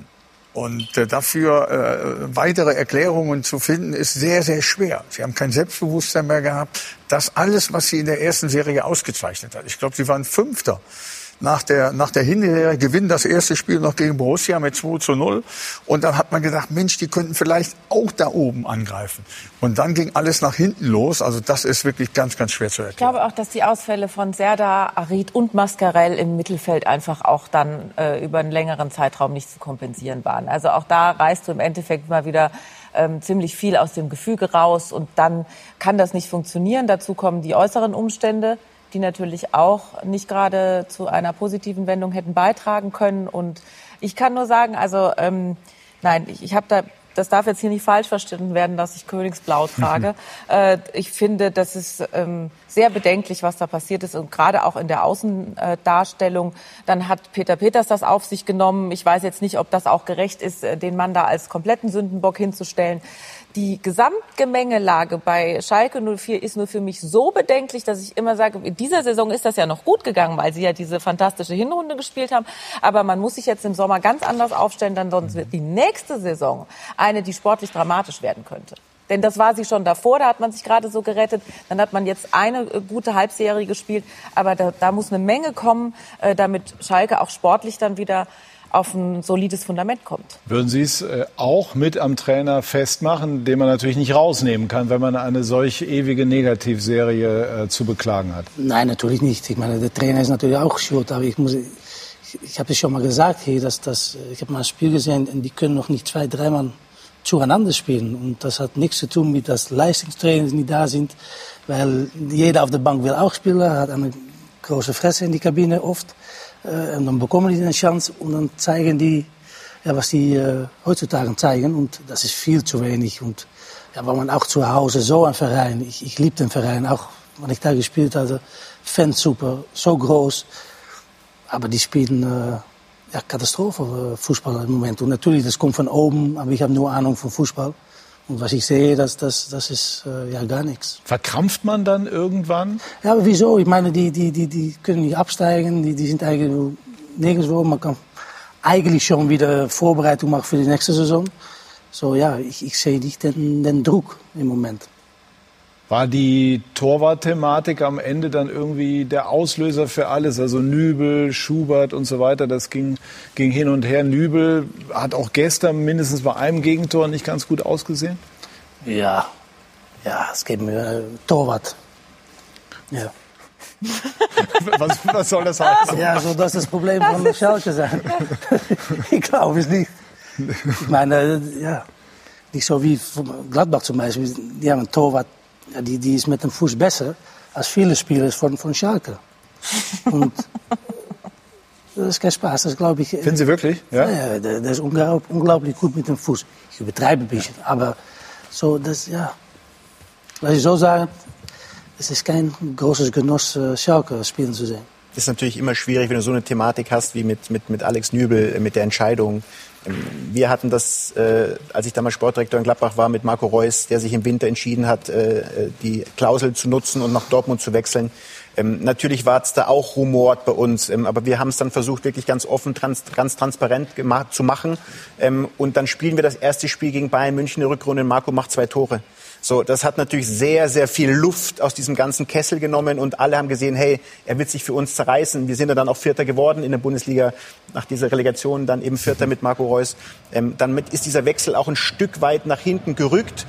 Ähm, das Glück hatten sie natürlich dann nicht, weil er hat dann auch noch gepatzt und dann macht es alles natürlich noch echt kompliziert und da einen richtigen Weg zu finden, da gehört natürlich sportliche Leistung dazu. Wie gesagt, das hat Marco damals geschafft.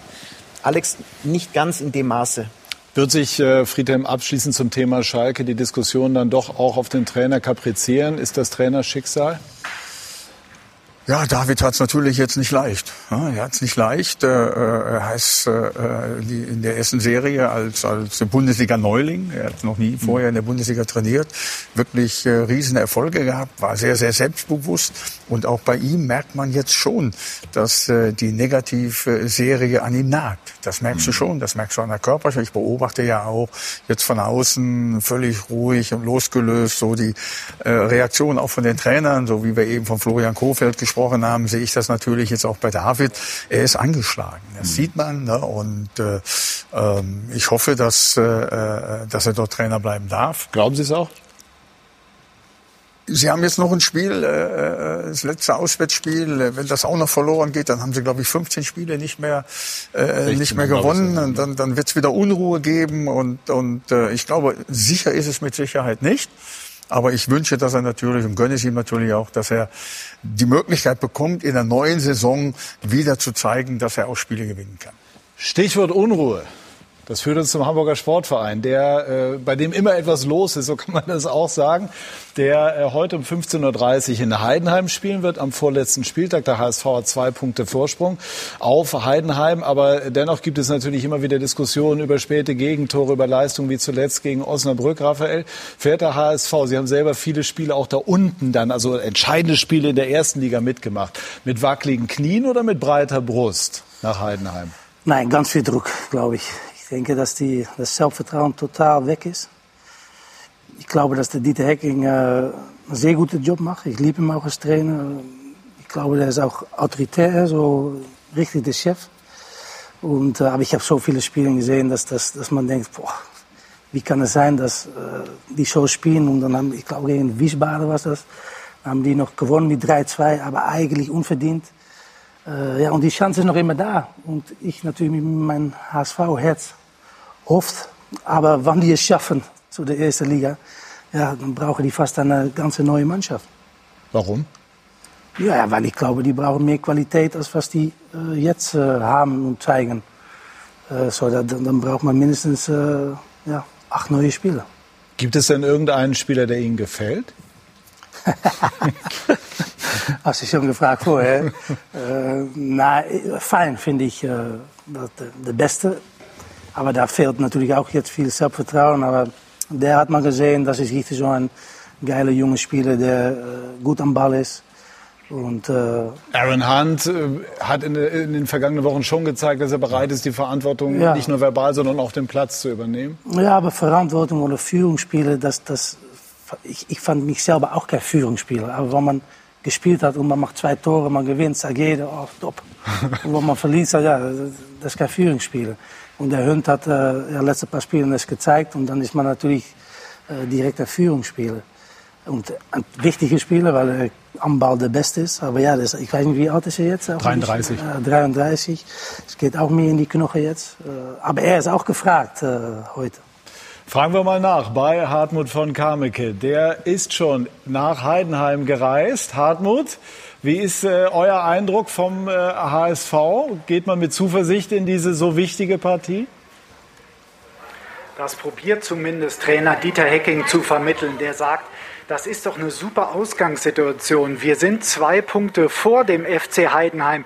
Die müssen uns erstmal schlagen. Und klar, der Druck ist riesig für den HSV. Aber Jonas Bolt hat auch gesagt, die Heidenheimer, die haben doch den Druck. Die müssen gewinnen gegen uns erstmal. Und wir können ganz locker hier aufspielen mit einem Sieg können wir Rang 3 zumindest schon mal sichern und dann ist man ja vor dem letzten Spieltag unter den Top 3 und kann vielleicht noch den VfB einholen. Die Spieler sind gerade angekommen vom HSV. Ich habe heute Nacht im gleichen Hotel übernachtet wie die Hamburger. Sie haben auf mich einen relaxten, aber natürlich konzentrierten Eindruck gemacht und es sind ja viele Spieler dabei, die in einer solchen Situation noch nie waren. Die sagen zum Beispiel, Jan Jamra sagt, die Situation ist doch geil, wir können aufsteigen, das ist positiv, so gehen wir es an. Mal gucken, ob der Trainer geschafft hat, dieses Gefühl jedem zu vermitteln heute hier in Heidenheim. Ganz kurz, was hört man zur Aufstellung? Aufstellung, Patrick, das bestgehütetste Geheimnis von Hamburg, würde ich sagen. Dieter Hecking lässt da gar nichts raus. Van Drongelen könnte zurückkommen nach Gelbsperre vielleicht in die Innenverteidigung für Jung und auf der rechten Seite könnte dieser Jan Jamra spielen für Wagnermann, aber man weiß es nicht. Gut, Dankeschön für die ersten Eindrücke. Ist natürlich auch eine interessante Einschätzung des Managers zu sagen, ähm, der Druck äh, ist bei Heidenheim größer. Die müssen nicht aufsteigen. Der HSV Ja, ich, sollte fand das das, ich fand das interessant, Ja. weil äh, man muss immer spielen, gewinnen. Und wenn man so in ein Spiel reingeht, da war auch ein Heimspiel, HSV macht das 3-2 und denken, oh, und auf einmal fahren die wieder zurück, anstelle wieder das vierte Tor, Tor zu machen. Und am Ende, letzte Sekunde, bekommen die das 3-3. Und wenn man da hingeht und denkt, maar Heidenheim muss erst mal gewinnen, ja, das, das sehen wir auch. Aber einfach hin, nach vorne, und Sind zeigen, es, dass sie besser sind. Sind es die späten Gegentore, die Sie eben äh, auch angesprochen haben? Gegen Kiel beispielsweise, in Stuttgart 2 zu 3 in der Nachspielzeit, äh, auch gegen Osnabrück nicht in der Nachspielzeit, aber eben auch ein Spiel, ähm, wo man eher mit einem Sieg rechnete, die den HSV am Ende dann den Aufstieg kosten können. Hier sehen wir das äh, Tor Ja. der Stuttgarter. Absolut, aber das ist, was ich gesagt habe. Die, die führen und dann denken die, oh, wir, sind, äh, wir haben die drei Punkte und wir verteidigen die drei Punkte. Aber ich glaube, ich sage immer, äh, offensiv ist die beste Verteidigung. Und äh, das soll ich machen, wenn ich auf dem Platz stehe. Aber die, man sieht es, die machen 3-2, direkt wieder zurück und äh, bekommen dann immer das Gegentor. Ist es eine Qualitätsfrage? Ja. Wenn die nicht gut drauf sind, dann, dann kann jede Mannschaft HSV schlagen. Und man muss eine bestimmte Basis haben. Und das fehlt, glaube ich, ein bisschen. Und wenn das Vertrauen dann auch nicht da ist, ja, dann bleibt wenig übrig. Aber dann noch immer die Chance haben, nach oben zu kommen, ja, das wäre natürlich super. Also damit jetzt äh, nicht alle HSV-Fans gleich das Spiel äh, gar nicht mehr anschauen, ähm, äh, Friedhelm, schätzen Sie es, wie schätzen Sie es ein? Es kann ja auch durchaus sein, dass der HSV in Heidenheim heute souverän gewinnt und bei einem Patzer der Stuttgarter vielleicht sogar noch auf direktem Wege in die Bundesliga aufsteigt. Das, das kann durchaus passieren. Aber Heidenheim ist eine gefährliche Mannschaft. Ist eine ganz gefährliche Mannschaft, körperlich unglaublich robust, viele große Spieler, sehr gefährlich bei Standardsituationen. Und man weiß ja, dass Standardsituationen Spiele entscheiden können. Ja, und das ist äh, eine große Stärke von Heidenheim. Ja, gerade auch im eigenen Stadion. Klar, die Zuschauer sind nicht da, aber Heidenheim hat wirklich nichts zu verlieren. Ja, die haben wirklich nichts zu verlieren. Der HSV hat einiges zu verlieren. HSV ist aber auch die bessere Mannschaft. Und das müssen sie von Beginn an auf dem Platz zeigen. Sie müssen auf den Platz gehen und von Beginn an zeigen, dass sie das Spiel gewinnen wollen. Und wenn sie das auf den Platz bringen, dann kann ich mir vorstellen, dass der HSV gewinnt. Ja, ich finde auch bei Heidenheim ist so diese, man würde es ihnen ja auch fast gönnen, nicht fast, sondern man würde Ja. es ihnen auch Ja. eben gönnen, man würde es Frank Schmidt gönnen, der da eine unglaublich tolle Arbeit macht. Ich weiß nicht, wie viele Jahre, Zwölf. äh, gefühlt ein Jahrhundert, Ja, aber fußballerisch zwölf. Und es ist einfach ein, ähm, es wäre natürlich auch mal wieder so eine Überraschungsmannschaft, die gleichzeitig aber ja in den letzten Jahren immer diesen Schritt weiter nach vorne gemacht hat. Also sagen wir mal in der Konsequenz ist es so, dass natürlich der HSV sagt, ja, wir müssen hoch. Stuttgart sagen dann, ja, die müssen dann auch da wieder hoch. Äh, Bielefeld, weiß ich nicht, ob man, ob man vor der Saison gesagt hätte, die gehen auf jeden Fall hoch. Glaube ich jetzt nicht zwingend. Also sie Aber wurden nicht genannt, es wurden immer noch war Nürnberg ja und Hannover. immer ein genannt. Verein, Ja. der dann rangeschnuppert hat. Dann hat's am Ende sind sie dann wieder siebter, achter geworden, hat dann halt doch nicht gereicht. Werden wir sehen, wie es jetzt wird. Aber es ist nicht so, glaube ich, dass der HSV sagen kann, der Druck liegt bei Heidenheim. Das sehe ich jetzt überhaupt nicht. Also die können das auch noch zehn Jahre so weitermachen. Das ist für Heidenheim vollkommen okay. Aus Fußball-Fansicht wünscht man es Frank Schmidt auch. Naja, es ist auch ein bisschen peinlich, finde ich, weil man ist HSV, noch immer äh, einer der größten Vereine in Deutschland. Dann muss man da hingehen und sagen, wir machen das. Ja. Egal wie. Ja, wäre auch äh, sicherlich, ähm, also Jonas Bolt hat sich nach meinem Eindruck ziemlich rar gemacht, auch in den vergangenen Tagen und Wochen. Wäre vielleicht auch für den Trainer durchaus auch eine Unterstützung gewesen, wenn, wenn er sich mehr noch positioniert hätte. Aber wie auch immer wird sicherlich ein Plan dahinter stecken. Haben Sie mit Dieter Hecking, Ihrem früheren Trainer, mal gesprochen über die Situation beim HSV? Ja, telefonieren schon. Was spricht er oder was können Sie verraten von dem, was Sie besprochen haben? Ja, er, er ist schon, er hat, eine, klar ist er dann auch genervt von diesen späten Toren und natürlich fragst du dich als Trainer, was passiert dann? Es ist dann manchmal Fußball so, es entsteht eine Dynamik. Man kriegt viele Standardgegentore, man trainiert das noch expliziter und kriegt im nächsten Spiel wieder ein Standardgegentor. Ähm, er wirkt aber sehr gelassen, er wirkt sehr fokussiert. Natürlich ist ihm bewusst, was er da gerade für einen Tanker zu lenken hat, aber ich finde, in Summe macht er es ähm, wirklich sehr, sehr stabil.